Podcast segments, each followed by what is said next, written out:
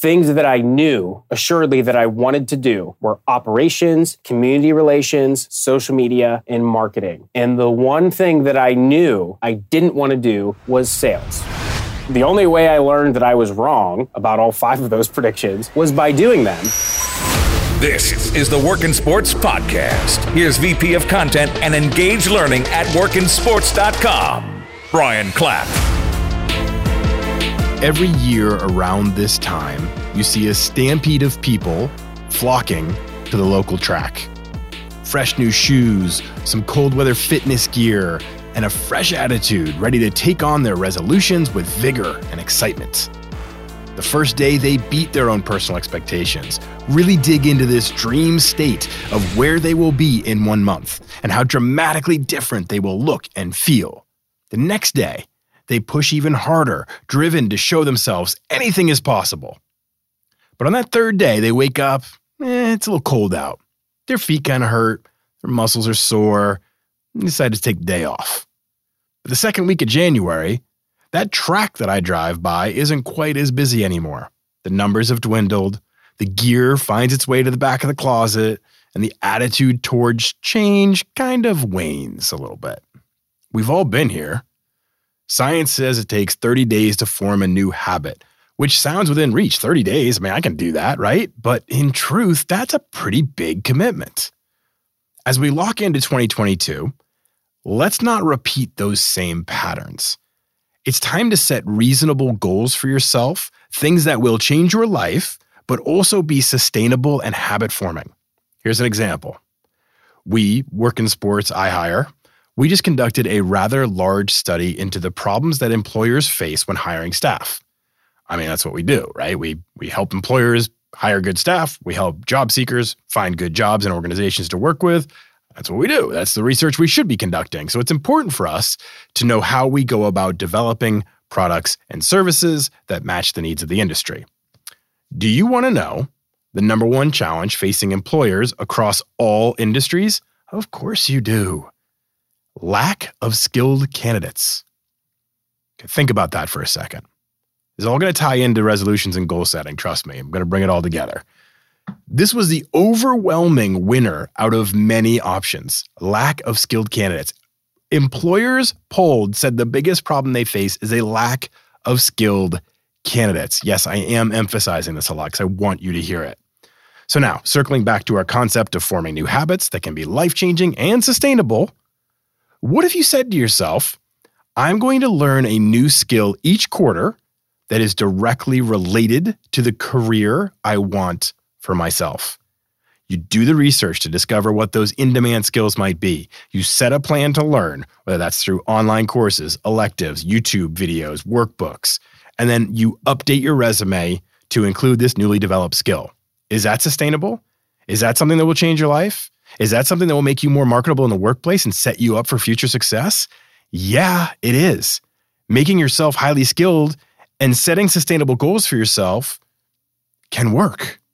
While I have no idea if today's guest is a fan of New Year's resolutions or goal setting, I can say without a doubt from our conversation, from me interviewing Luke, that he has gone about his career in a methodical and highly intelligent manner. He identified a path, he stayed on it, he followed through on the steps, and he didn't end up giving up on those goals that he set for himself. His first job in the industry was with the Dick's Sporting Goods Pittsburgh Marathon. It's a small operation trying to do a big event each year, which means as an employee of a company like that, you do a bit of everything. It is the perfect entry level type job because you get exposed to a lot of different sides of the industry. For five years with that organization, Luke learned two major things. He loved the creative side of sales, working with partners and sponsors to figure out the right way to build their brand and expose them to their target audience. And he also learned if he was truly going to reach the career heights he wanted, grad school was his next most logical step. He learned what he loved and what he needed by doing, by not giving up, by seeing the opportunities ahead of him, and by keeping on that path. Since grad school, he spent five years with DC United in partnership sales, and in the last two as the Pittsburgh Penguins Director of Partnership Sales. Dream job for a guy from Pittsburgh. Here's Luke Mohamed, Pittsburgh Penguins Director of Partnership Sales, explaining his how and his why.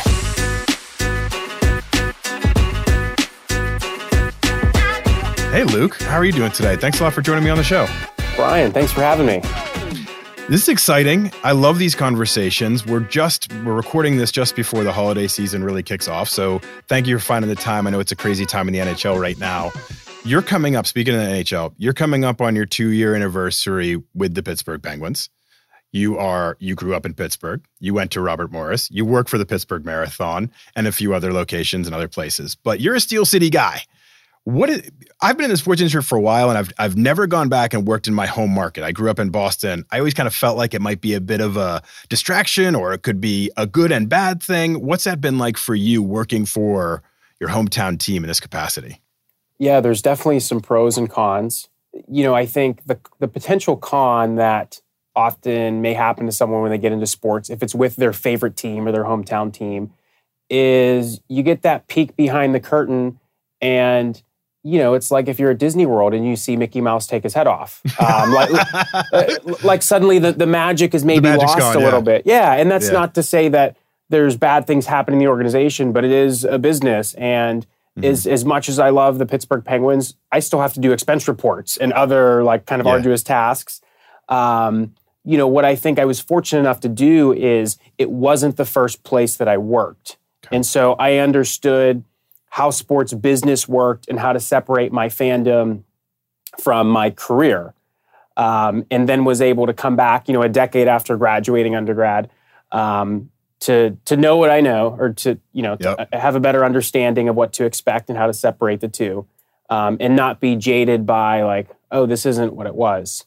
Because the challenge is, you can turn off fandom. So if your team is terrible and you're not happy with management and ownership, you could just do something else with your time. If that's your career, your option is to continue doing it or to quit your job, and then you probably dislike that team for the rest of your life, and it's been spoiled. You know, a good pulse check for me that I recently had was I was at a wedding, and it was with a bunch of friends I'd gone to high school with, um, but they were we were in each other's like secondary group of friends, so hadn't stayed in close contact since yeah. high school, but um, you know, good group of guys. And several of them were like, "Oh, I heard you work for the Penguins now. That just that must be your dream job." Like that's just perfect for what you do. And it was kind of a mm. like, yeah, it is. It really yeah. is. And, and sometimes when you're in the day to day, you forget that. Um, you know, when you show up early on a Wednesday morning and it's raining out and you're like, another day in the office. Um, but you step back and you're like, I am really fortunate. Um, yeah. Like, what an awesome opportunity. What a wonderful thing. And sometimes it help. You need that that person you haven't talked to in a, de- a decade to point mm-hmm. it out mm-hmm. to you um, to realize, you know, what a wonderful situation. It's so funny. I've thought about it so many times because I had opportunities to go back and work in in Boston at a couple different media organizations because that's been my background is in the sports media. And I was always so afraid that I'd be distracted and like it's so in the moment cheering on my teams that I'd like forget like, oh wait, that's my job. I'm supposed to be doing something right now. So kudos for you to keeping it all kind of straight. I would think that would be a pretty major challenge. Uh, let's go back a bit before we dig deeper into your sports career and where you are now. When you went to Robert Morris, sports management, but also accounting, as you studied in your undergrad. Why that combo? And what did you kind of envision as that path that was kind of being created for you? Or did you even have that kind of concept at that time? Yeah. So my choice of sport management was I liked sports and the idea of having a career out of sports was was appealing. I didn't know, like most people probably in undergrad, yep. I didn't understand what sports management was or all the different opportunities. Um, but working in sports seemed appealing. Um, you know, my sophomore year, I remember talking to the head of the program and asking, "What are, what's the job opportunities like?" Yeah. And it was, "You're not going to make a lot of money. You're going to have to work in sales. You're going to have to move." And at the time, to a sophomore in college, those three things sounded terrible. It was yeah, like, I want to make, right? I want to make a lot of money. I definitely don't want to do sales, and I, am never leaving Pittsburgh. Yeah. Um, and I was one of our um, one of the classes in the business school was accounting, and I was doing well at accounting. And I remember talking to the head of the accounting program of like, what's the job outlook like? And it was, we have companies coming to the school to interview yeah. students. Um, and, and, here's the pulse check. So holidays are coming up. Sit at your holiday table, with your uncle and aunt and say, you're going to be an accountant. Everyone will say, great. Like, we love accountant. No one is questioning what, what does an accountant do? Yeah, it's clear. Is, is Yep. accounting a full time career? Then tell them, I want to work in sports. I'm going to do sport Yeah. management. And you'll get what? Like, what? You Yeah. know, someone will drop their fork. Um, I don't understand. How dare you? Yeah. Yeah, like how do you make a career out of that? Right. Um, and so I had some of that. and was like, okay, maybe I should be an accountant. Um, you know, I can stay local. I'll make more money. These things seem appealing to me. And the way I kind of ended up back into sports, I had it was my junior year. I was applying for two different accounting internships. So I was going to be an accountant. That was Yeah. like the career path was set. Um, I didn't get either of them. And so I'm thinking, damn, like here I'm a junior, I've, I've got pretty good grades, and I can't even get an internship. And by wonderful chance, I got an email that the Pittsburgh Marathon, the Dick's Sporting Goods Pittsburgh Marathon, was coming back after a, a six year hiatus. Okay. And they were looking for interns, and I applied solely to boost my confidence. I was like, I just need to get something. And so I apply, and I don't like running. Um, so, you know, the, the passion play, people are like, oh, you must love running. Yeah, I, I kind of believe nobody really likes running. Yeah. They say they do, but they don't really. Yes, But yes. nonetheless, that's a different subject. Um, and so for me, it was easy. If people like, you must love running. I was like, no, I don't. So I, I don't feel like I'm missing anything, but I Right. enjoy seeing, you know, putting these events on. And I came to love the event experience. And what was funny was, um, you know, the idea of doing sales, I kind of backed my way into and didn't even realize I was doing it, you know, because I had this perception of the, the sleazy car salesman and you're trying to Oh, pull yeah. the wool over someone's eyes. And when I actually realized I was doing sales, I was like, oh, this is just, I'm, I'm understanding someone's need or want. I'm trying to provide them a solution. And at the end of the day, that solution probably costs money, a sale, um, but it's a transaction where both parties are benefiting. It's not like the, like, sorry, you, you signed the contract. The car only has three tires, like you're out of luck. um, it's not like that. And that's, Yeah. you know, even today I'll talk to students and I'll say, what's your, when I say sales, or I'm a salesperson, what do you think? And they're, you know, car salesman, plaid Yeah. jacket, you know, sleazy.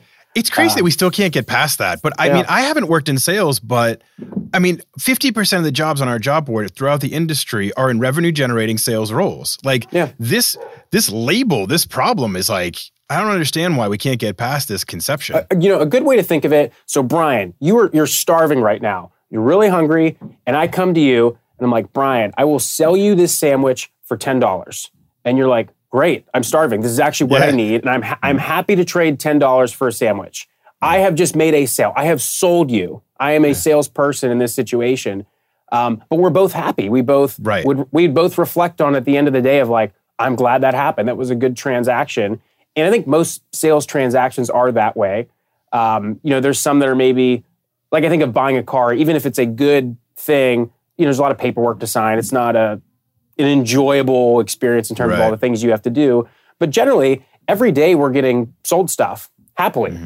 Um, and we're proud of it and excited about it. But for whatever reason, when that's your role as a salesperson, it has this kind of like asterisk next to it of like, oh, Yeah. salesperson, like, you know, keep, keep them at arm's length because who knows what the salesperson will do. Right. Like there's going to sneak up on you and like Yeah. force you into something you don't want to do. I mean, everybody's making their own choices, their own decisions here. Yeah. Uh, but it, it is interesting. It's, it's, I, I tell this all the time. I was in the sports media and was news director at a regional sports network. And for years, my bosses, the people that I reported to, weren't other journalists. They were salespeople, right? They were the G, the GM of the station had a background in sales. They understand the revenue generation. They understand the flow of money, affiliate deals, all the things that go into it, and they run the entire operation. So the ceiling is so high. And trying to convince young people a lot of times that getting into sales at first may not sound as as glorious or as as fancy as being a scout or being a coach or something like that, but the upside is gigantic, right? Yes, and, and think about quantifying your role. So if you were uh, like at the marathon, I, I started in operations, and it was it was hard to quantify. Like, was I very good at it or not very good at it? Operations improved. How people were happy. Um, Yeah. You know, you could do do a post race survey of were you satisfied with the signage and the start line corrals, but like, what is what does that mean, and how does that translate to did we make more money or less money? Right. But someone who's in sales could say, I sold a million dollars. Um, and that's that money spends the same for everyone, and they can translate that to that's pretty good. We're probably not paying you a million dollars, so it's probably a good a good transaction. yeah. Um, and I, I think until you're sitting on the hiring end and you look at resumes and you're trying to, you know, let's say you're hiring for an operations role, it might be hard to distinguish like one Mhm. person from the other. Um, and, and hopefully they're working to quantify what they've done um, in terms of size of events and whatnot. Um, but when it comes to sales, it's it's much more clear probably who's having success and who isn't. And that's not to say there's not intangible factors that go into it. So the the highest salesperson in terms of dollars may not be your best salesperson. They may have Yeah. some neg- some negative traits um, and whatnot. But um, I think it allows someone probably to ascend and to translate their skills from organization to organization a little more fluidly than a non-sales role. It's such a good point. We mention all the time on the show when we talk to people about the resume and strategies in that regard. We're always telling them like try to incorporate some data points and metrics because that's real. It's it's not just a fluffy adjective. It's not just a, a way of turning a phrase. It's literally saying this is the change I've made in an organization, and and sales can really articulate that. And I'll see resumes sometimes that'll have sales numbers or beating quota percentages or callback numbers or whatever, and you're instantaneously like that, that sounds good, right? Yeah. It's it's easy to quantify. Yeah.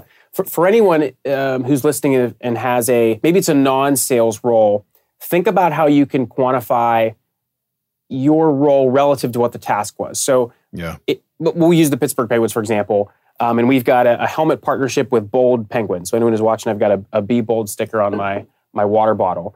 There's probably 50 people in the organization who could say they like helped get that partnership across the line, right? They Yeah. they may have pulled a single report of data, they may have made a graphic, they may have helped with the proposal, and so I'll have people like, "Oh, did you do the Bold Penguin deal?" And my my blunt response is, no one person does a deal. Um, there's many people involved. Um, but if I were to quantify my role to it, I would say, yeah, probably less than 1% of that partnership is Yeah. tied back to me.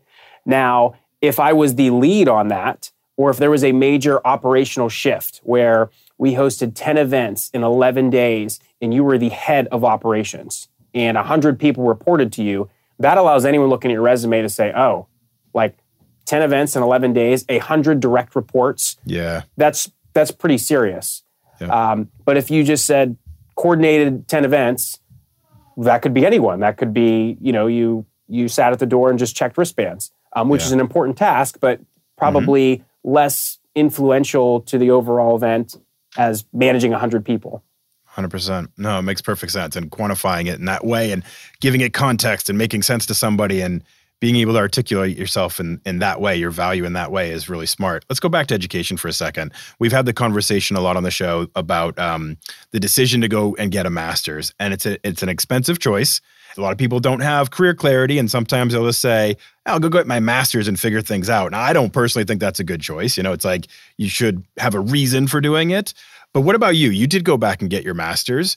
USF is a great program. We've had Dr. Bill Sutton on the show. I've also had known other graduates from the program, matter of fact, one that works with us, who rave about it and the experience they got. And it, it's you can see why that makes sense.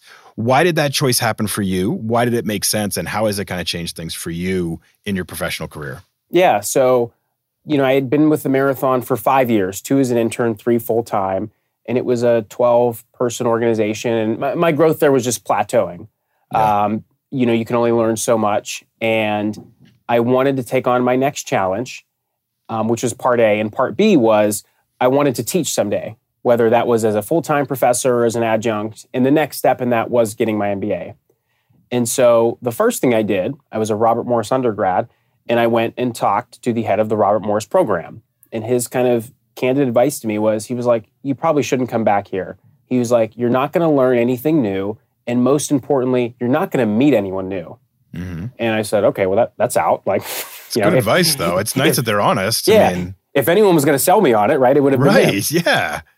And so he he said, you know, you should look at a couple programs, and one of them was the University of South Florida, and it had only existed for one year at this point, and so I was the second cohort to go through, Oh, and I probably spent a year just asking people. I'd be like, Brian, you know, you and I had met for 15 minutes.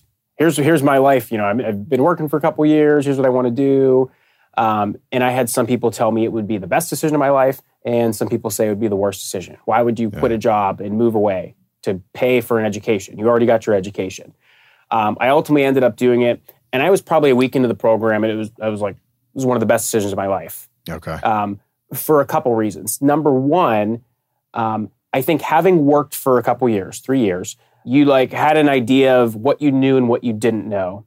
And so when you were in the classroom and they would teach you whatever it was, you understood how to apply it. Mm-hmm. Um, whereas I sensed in the cohort I was in of 27 people was about half were like me. They had gone to, they had worked for one to five years, and half were straight out of undergrad.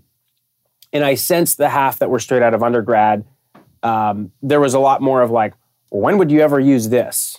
You know, why why is this important? And those who had worked were like, I can tell you why it's important. Like, here's Yeah. a time when I used it. You know, and at that point in someone's life, so if you go straight from undergrad to grad school, you would be 22 or 23 right? It- that would have been you've been in school for like every memorable year of your life. You've Yeah. done nothing but be in school and learn, and in like you're learning those things to apply them. And to me, I'm like, don't you want to test it out? Like let's let's use on a sports Mm-hmm. perspective. Brian, you've spent 18 years practicing hockey, skating. Don't you just want to play a game and like Right, see, yeah, like see yeah. how you can do out there, Yeah. challenge yourself? And so then once you play some games, in my case, three years of, of playing, uh, working in the wor- sports world, it was okay, here's what I need to get better at. Um, Yeah. So let me go back to training camp. We'll, we'll stick with the sports analogies. And I'm going to play and practice alongside other people who have played on other teams, who have other perspectives. And that was the hidden gem to me that I didn't think about. You know, when, when the head of Robert Morris program said you wouldn't meet anyone new, I was thinking like, I already have enough friends. What do I need? Right, right, yeah. It- Business connections. Yeah, you meet you meet all these people who are from different parts of the country who work for different teams, and then with the USF program, they have such strong corporate partners Mm-hmm. um, that like every class there was someone from the Tampa Bay Lightning there, or the Buccaneers, or Feld Entertainment, or the Tampa Bay Sports Commission, and so if you wanted to meet these people, like they're they're literally in your classroom, um, and so for me, like that was the right decision. You know, some considerations of why you should go straight into grad school. Life gets in the way. Like assuredly, your life at 40 may have a mortgage and kids and is probably a little less fluid than someone's life at 22. Mm-hmm. Um, you know, but the rush to go into school, like I'm like, get out on the ice, play a Yeah. game, play a couple Yeah. games, see what happens. Um, but there's this societal push of like, you should either be going back to school or have a job. There's like Yep. this i- idea of in between is sometimes frowned upon. And the way I quantify it for people is, you know, let's let's say life expectancy is 100 years. Um, we'll use round numbers. Um, and so if you're 22 and it takes you six months to find the dream job, that's not even 1% of your life. Like that doesn't even register on the scale. Yeah. Um, but there's this, you know, someone's graduating in May and it's December right now. What are you doing when you graduate? What are you doing? And if it takes you one, two, six, 12 months, like that's fine. That's okay. Yeah. Certainly But in that moment, it sure feels like pressure, right? Oh, it feels like pressure because you've got Yeah. everyone who's everyone who's at that Christmas table or what, whatever holiday you're celebrating. What are you going to do when you graduate? Yeah. Oh, you've got that sport management degree. What are you going to do? And Mhm. you just don't know. Whereas the your cousin, the accountant, sitting across the table is like, I Got already that have, cubicle. He's all fired up, Yeah, ready to I've got- go. Yeah. Got offers from Ernst and Young and Deloitte, Yeah. and Power five are all coming after him. Yeah. exactly. Yeah. and that and that works for him or her. It's not to to bash that No, career path. no, but this is different. Um, but so, you know, there was a time when I wanted to be on that. I wanted like need to have my job now, and I want to have that that sense of security and that that blanket. I can tell you now, being so I graduated undergrad in 2010, so I'm 11 years out of undergrad. I have friends who assuredly out of school made more money and worked less hours than me. Oh, And 100%. And those same people now are like, dude, I would do anything to work for the Penguins. I hate my Yep. job.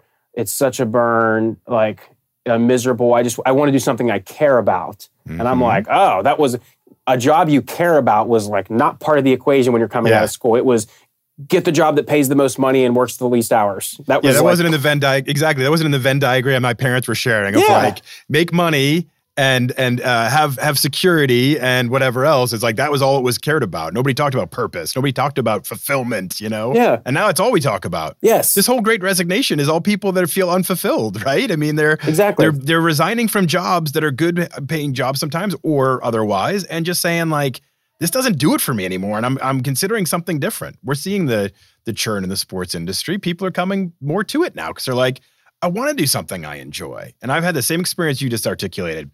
I started out in the same way in the media. I got paid way less than everybody else.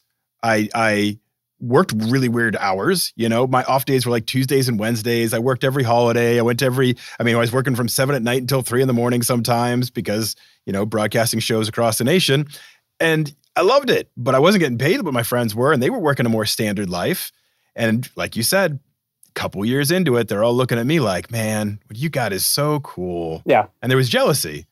And uh, that's the difference. Yeah. So let's talk about partnership sales because I'm intrigued by this. A lot of people that get into sales, they kind of go the ticket sales, inside sales, that kind of route or whatever. But where you started at Pitts, uh, Marathon, went and got your master's, jumped to DC United, and I think there were a couple other little steps in there. But you jumped in DC United, spent almost five years there at corporate partnerships, manager, director, senior director. So you're progressing pretty nicely. Last two with the as a director of uh, partnership sales with the Penguins. There's literally nobody better I could ask these questions because you've got the experience. Let's dig in. I know it's cliche and like no two days are the same and everything is different and every day is unique. We all know that. Yeah, yeah. But give us the overarching, give us a concept, an understanding of like what does it mean for you to be working in partnerships, t- uh, partnership sales for a pro team? Yeah. What is that existence like? Yeah. So my uh, just for some clarity for anyone listening, um, so there's generally two sides of a partnership department. Um, you have partnership sales, which are your hunters. Um, that group of people is tasked with going and finding new business, meaning people who aren't currently partnering with the team. And then on the other side, you've got um, partnership marketing or partnership activation or partnership Mhm. service. You can use kind of the words interchangeably. And they're typically executing the relationships. Um, and so those would be your farmers. Um, Yep. e- Every team will structure the interaction between the two a little differently. I, I really like the way we do it here at the Penguins of like you are very closely collaborating. So it's not it's not two halves of a Yeah. department. Not just a handoff and it's gone. Yes. And yeah. Um, so how do we find new partners? So there's um, there's what I would call the mom test. So my mom will text me and say, "Have you thought about Amazon? You should go after Amazon." And you know, I respond like, "I've never even heard of them. Let, let me do some research." Who are these people you speak of? Yeah, I was like, "Let me." Uh, Jeff.Bezos and Amazon.com. Hi, Jeff. I'm sure you're aware of Let's us. start up a conversation. Um, so so most of the the mom group, like those companies, we they are already partners. Um, and if they're not partners, it's because their competitors are. Um, at least that's our. I love scenario- this analogy, by the way. I'm really enjoying Yeah. this. Go ahead. and so at, at, least, at least that's our scenario here. Um, and so my I'm t- so when I came into the role, one of my concerns was, well, who's left? Like you guys, Yeah. every major category you have locked up, and it was we. There's still more out there, and so much of my focus is going after someone who not only doesn't do sports partnerships, but in many cases they don't even do marketing. Um, and so I'm going. So one company I'll use an example is Carnegie Robotics. So they're kind of like the OG of Pittsburgh robotics scene, which if you're not from Pittsburgh, probably means nothing to you. But But they've that's been a a- legit, yeah, sector Yes. there. Yeah. um, and so they pretty much to date they don't they don't have any consumer focused products. They've done some work for the Department of Defense. They've done some work in agriculture. Um, it's basically these they're brilliant. Um, and two years ago, or it was right when COVID started, they had built an autonomous floor scrubber. So if you've ever seen someone driving around a grocery store with a like the thing goes like six miles an hour cleaning the floor, um, that's exactly a floor what scrubber. talking about. Yeah, yeah. And so the company that made it, Nilfisk, had selected them as like the best people at autonomous solutions. Can you automate a floor scrubber? Because, you know, for giant warehouses, that person could be redeployed of like doing and repairing and cleaning other things while this floor scrubber does this very monotonous route. Um, so that was a good idea. And then COVID happened, and suddenly everyone wanted everything cleaned and d- wanted to limit human contact. And so they suddenly had a, it wasn't a consumer facing item, but it was something that was applicable to most businesses. And so we started this conversation of like, here's why you should think about building a brand. Mhm. Um, and you know, initially their response, because they didn't even have a marketing team, it was their their Yeah. CFO. It was like, you know, we love the Penguins, but why would we ever right. partner. Like, I, I don't understand the connection. Well, as we started to unearth some of their challenges, that, you know, a big piece they needed was investor dollars. And they needed help elevating their, inve- their profile to investors outside of Pittsburgh. And suddenly you talk to someone in Silicon Valley who may not know about Carnegie Robotics or Robotics Row, but knows the Pittsburgh Penguins. And you can say, we're the official robotics partner of the Pittsburgh Penguins. Elevate your profile a little bit. when it came to their B2B sales, guess who we work with? Just about all of Pittsburgh's largest companies. So again, you want to meet these people. We host events all the time for our partners that are like, uh, it's like uh, mi- mixers basically, or like Right. speed, speed dating, where everyone's getting together and you're kind of connecting in a very tasteful way. Um, the other piece is the battle for employee talent, which every company seems to be feeling. Um, and much, if you go back to me a couple minutes ago, you mentioned someone wants to work for a company that they're proud of, that they support the mission. And guess what? The company's mission may or may not be supported or at a different level. But we know statistically, 65% of the Pittsburgh region are Penguins fans. So they are proud of the Penguins. They're excited about the Penguins. And suddenly, when you're sitting, we're back at that, that holiday table. And your uncle's like, Who are Carnegie Robotics? And your aunt nudges him and says, They're the official robotics partner of the Penguins. Like, oh, yeah, we saw your thing on Twitter. And that, someone listening might be like, What does that have to do with anything? That might keep that person at that company instead of jumping ship to a different company. Yeah. And so, and you can quantify that of, we could ask them, how much do you spend on employee recruitment? How much does it cost you when an employee turns over? Um, all of these conversations, it took a year of talking to them. So I'm trying to condense a year of conversations into, you know, a, Yeah, a yeah, short podcast. But they were someone who had never marketed before or never done material marketing, and they became our official robotics partner. What that does for us then is now when I'm talking to the next uh, other robotics companies in Pittsburgh, um, and they say, "Why would we ever partner? We don't get it." It actually starts out with, "Oh yeah, we saw Carnegie Robotics partnered. We don't quite understand it, Yeah. but those guys are really good at what they do. So assuredly, like, we'll take a closer look Mhm. um, and consider it." And so it started to warm up those conversations, and it led us to have success elsewhere. But that's much of my role because the, you know, Carnegie Robotics doesn't have a director of sports marketing. right. Um, Geico probably has a director of sports marketing for Northeast Sports Properties, and Yep. he or she, uh, you know, they're not going to say, "Who? Are, why would we ever work in sports? Like we don't get it." Um, they would probably say, "Here's what we like to buy from teams. Yeah. Um, do you have Do you have a dasher board?" I had on Dan Rossetti, who's a sports recruiter. He runs a uh, Ascension Sports Partner sports recruiting firm. And I asked him about the hardest positions for him to fill. So he gets a company coming to him, a team coming to him and saying, help us fill this spot. What are the hardest ones? And he said sponsorship sales and partnership sales are the two hardest jobs he has to, fi- to fill. Um, does that two part question? Does that surprise you to hear that? And what are those skills that are paramount to success in this role? And what makes them so unique, do you think? It does surprise me, maybe because that's the most people I know or or my peers. Yeah, you know, that's, or- your, or- that's your squad. I'm yeah. like, I know a bunch of people in it. Yeah, everybody, everybody I know is in partnership sales. Yeah. Um, you know, my hunch is there's probably a lot of uh, good partnership sellers out there. People who would do well at it, they would do fine. But I think your difference between good and great, um, you know, so back to back to the mom test. You know, my mom could tell, hey, you should go after Geico. Thanks. Um, and our Geico proposal probably isn't that unique. Um, like a good partnership seller could probably put that together. I think Yeah. there's a lot out there. But I think your great seller is how do you be the first in something? How do you find the first in a category or be someone's first sports marketing or marketing endeavor? And that's a lot tougher um, because your sale needs to be much stronger and much longer. And it really requires understanding their why. Why would they even do this?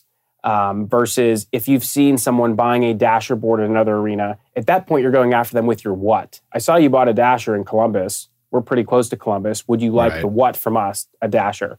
Yeah. Um, whereas if you're going after a company and, hey, I was reading through your annual report and I saw XYZ, we've helped another company with something similar. I'd love to learn more about your company and see if there's a, you know, if there's ways we can work together. And I think there's maybe fewer of those um, to do those unique and those complex types of sales. Yeah, and if the career path for a lot of people is they start out in in ticket sales, maybe group sales, you know, and they're used to talking to church groups or whatever it may be, it's a big jump to then start talking to CEOs and major decision makers and putting together these really well thought out presentations. So I can see why. I mean, I can see why some people might struggle to make that jump, but it's it's pretty Im- impressive to see, you know, how you go about it from a strategic standpoint and bring that creativity into the mix as well. Yeah, and I think the, you know, a lot of people, it's hammered home of climb that ticketing ladder. You want to do insert whatever in sports, you start in ticketing. And I'll be blunt, I don't really agree with that. Yeah. Um, like there's certainly the most opportunities there, and a lot of people will go into sales and maybe realize they don't like it or find success in it. But what I, you know, I've seen other sellers who who are successful in ticket sales and they try to make the jump to partnership sales, and that can be a challenge for some people because the the timing and the volume are just very different. Mm, you know, Okay. in it, it's reasonable in ticket sales. Brian, I could call you today and you might say, Yeah, let me check with my buddy and I'll get back to you tomorrow about those tickets. If I called you about a partnership, it's probably going to be two weeks before I hear from you. And then we're going to Yep. take another two week scheduled meeting. And then after that meeting, it'll be two weeks, we'll have a proposal. And then you'll say, We're doing our annual review in a month. So we'll talk then. And after your annual review, you'll tell me, uh, we're, we're buying another company or we're moving offices. So it's going to be another month. Mm-hmm. Um, and so I've had, you know, ticket sellers where I'm like, it might be nine to 12 months before you have your first sale that you took start to finish. Yeah. And they might be used to, you know, nine days is like they're out. And I'm like, I don't know, like like your your Totally time window is a lot longer. In your volume of companies. So let's say your entry level investment for a partner is fifty thousand dollars or hundred thousand dollars. Like your list, your book of lists is pretty small. Yeah, your Whereas funnel's pretty narrow. Yeah. Yeah. if I'm selling you tickets and it's it's fifty dollars for a ticket, the majority of the population, or probably at least half the population, has the disposable income to do that. Where if someone mm-hmm. wanted to go to a game, they could, and so you could, in theory, just go through a phone book all day, call people all the time. Like at any given point, there's probably 40 companies that I'm focusing my time and energy on. Um, because if you get a hold of the the COO at a Fortune 500 company, you better have like a damn good idea of what you're going to talk about. Yeah. Um, and it still be should be a, that moment. a learning session. But um, you know, if I got him or her on the phone and they're like, "So what did you want?" It's really like I want to schedule a time to talk with you where you've got 30 minutes dedicated to this, Yeah. and versus uh, you know maybe something that's a little more transactional. Mhm. Um, and sometimes that transition is just hard. So you know, on the partnership side, we try to celebrate successes along the way. So hey, you got a meeting, Brian? Love it. Win. We're going to celebrate Win. that Yeah. you got it because we know every other meeting results in a proposal you got a proposal out there love it because we know 25% of our proposals close you got a follow-up meeting love it you know because we've we've tracked some of these metrics because if you're only tracking the end sale um, can get discouraging. it can get discouraging. And I've, funny enough usually by the time someone signs the contract um, like in my my carnegie robotics example you know i think they had kind of verbally committed we want to do this. And then just like took them some time to sign the agreement. And so by the time it was signed people were like wasn't that signed like three months ago? Uh, like the, the celebration is over and they're like shouldn't you be doing something else i'm like no i've been trying to like get some autographs here on this agreement Yeah, we got to get Um, it over the finish line, like officially over the Yeah. finish line. That's crazy. So, okay, fa- the last five to seven years, not just because of the pandemic, but fan behaviors, fan expectations have all changed. Like everything's kind of different. The fan experience is different from when I broke into the industry, definitely, and then even more so in the last five to seven years. I'm guessing partner expectations change as well. What are the biggest things you've seen happen in, in your time from like DC United until now, as you've seen kind of behaviors and expectations change, and how does that affected your role? Yeah, I think um, the idea of like the contract being your the authority, like to me, the contract is the absolute bare minimum that you should be doing. Um, you know, because your partnership should be much more like a relationship. Um, and so, if you went to your spouse and said, "These are the three things we agreed to do," and you're not going to do anything beyond that, it's probably he or she is probably not going to be your spouse for much longer um, because that's not a relationship. Right. Um, but yet, you'll still see uh, you know, like a, a line that drives me nuts is when someone says, that's not in the contract, or do we have to do that? And my blunt response would be, we don't have to do that, and they also don't have to renew when their time's up. So, Yeah. let, like, let's pick our poison here. And, certainly, there's limits to you know things you might do as a bonus or incentive for someone, but uh, you know, we always try to find a reason to say yes or a way to Mhm. say yes. Um, and so, I'll give you a, a. It's actually I didn't intend it, but a real life Carnegie Robotics example that happened yesterday. So it was a customer of Carnegie Robotics who was bringing his family to a game, Okay. to, to last night's game, and they live Yeah. in Chicago. Two little boys, I think they're eight and five, and so they land in Pittsburgh from Chicago, and they get an alert: the game has been postponed. Mm-hmm. And so Monday night, you know, the guy who's my main contact at Carnegie Robotics sends me a text. He's like, "Hey, I have a big favor to ask. You can say no." And to me, I'm like, sweet, like bring it on. Like I, I want to say yes Yeah. to this. I want to find a way to say Yeah. yes. And it, you know, he told me the story, and he's like, "Could you do anything for him?" I was like, "Bring him to the arena. We'll take him on a tour." So we get, so we get, we take these kids on the tour. The kids and their parents, but obviously the kids were excited. You know, Oh yeah. um, you know, let the kids sit on the Zamboni, um, show them by the locker rooms, take them on the player bench, and these kids are just like loving life. Yep. we- Life changing moment. We went and picked up. We have a partner, the Milkshake Factory. Went and picked up milkshakes for them, had them brought to the arenas. so the kids had milkshakes, and you know, like I, I saw eight year old and five year old me in those kids of like Yeah. how awesome it was. And like that would never be in a contract. Like we'll do one Right. tour, private tour on a canceled event day. But for us, it was like, absolutely we'll do it. But some other teams, you know, maybe your good partnership team says, sorry. Yeah, sorry. Don't have the time. Not in the contract. Don't have the time. We're busy. Yeah. because like you know like it took whatever an hour of my time and there was two or three others and and someone might say yeah that's four people who are never maybe never going to buy tickets again they live in chicago um, and i'm like why wouldn't we we have the opportunity to Yeah. let's ignore the business thing to make the like the lives so much happier of two little kids who love hockey they're wearing their penguins garb um, and then from a business perspective like when your main person comes to you and says i have a favor to ask like Yeah. I- I- imagine if you're the, the president of your organization came to you and said, Hey, I have a favor to ask. You don't have to say yes, but I have a favor. Um, Your you- mind, your frame of mind should be, I got to get to yes. yeah, like I want to find a way to say yes. And like his ask was also pretty reasonable. He wasn't like, Yeah. Can we hoist their names to the rafters or something Right, crazy? He was like, Can you take them on a tour? Which to me, I'm like, Wait, can I like spew trivia on two little kids for an hour and like watch watch Yeah. their smiles when they go on the bench? Like, Yeah. yeah, what a what a cool use of Sounds like a time. fun break. Yeah, exactly.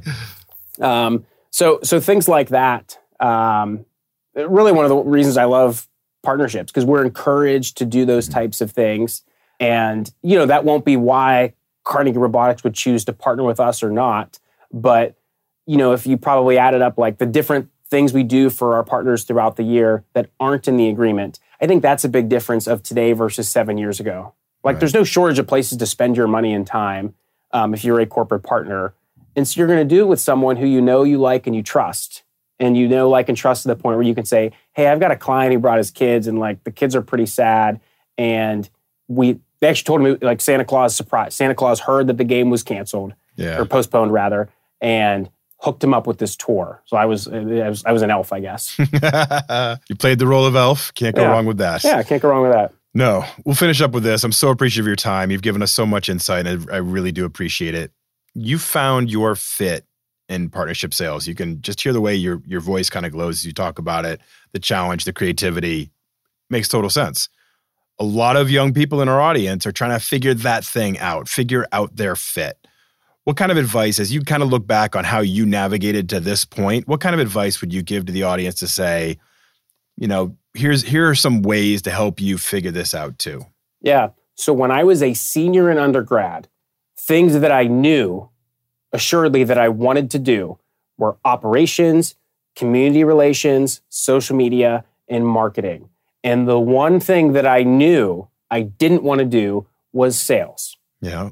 And the re- the only way I learned that I was wrong about all five of those predictions was by doing them. So at the you know I was fortunate enough at the Dick's Sporting Goods Pittsburgh Marathon that I was you know I was full time hire number like three or four, um, and so I got to you know no one was managing our social media channels. And I said I raised my hand. I'll I'll do this, Yeah. and came to find out like just because you think you're funny on your personal Twitter, like managing a company's social media account is way different. And for totally me, I'm like yeah. for me, I'm like, I don't, this isn't fun. Um, Yeah. There's like funny around your family, like family reunion funny, and there's funny like globally funny, like yes. you actually make other people laugh. Yeah. That Yes. don't know you. Yeah. I get yeah. it. Is this on, is this on brand for us and our corporate partners? And Yeah.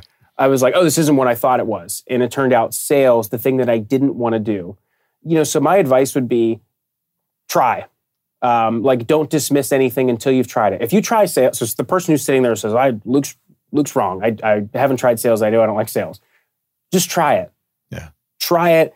And if you hate it, that's fine. Like, check it off the list. You know that's not the path for you, but you may do it and realize, I really like this and I'm good at it. And I've opened up a lot of new career opportunities. So, whether that's through an internship or volunteer opportunities, you can get a pretty good pulse on what you want to gravitate towards. That said, it's okay not to know. when people are like, "What's your dream job?" I'm like, I don't know. Like I, I think it's right now, and maybe at some point it's not. Maybe I yeah. tire of partnerships or I want to do something else. So you know, the idea of talking to a senior in college of like, what what do you want to do for a living? That's a big that's a big question. Oh, like yeah. I, I, don't know the answer to that, and it's okay to not know.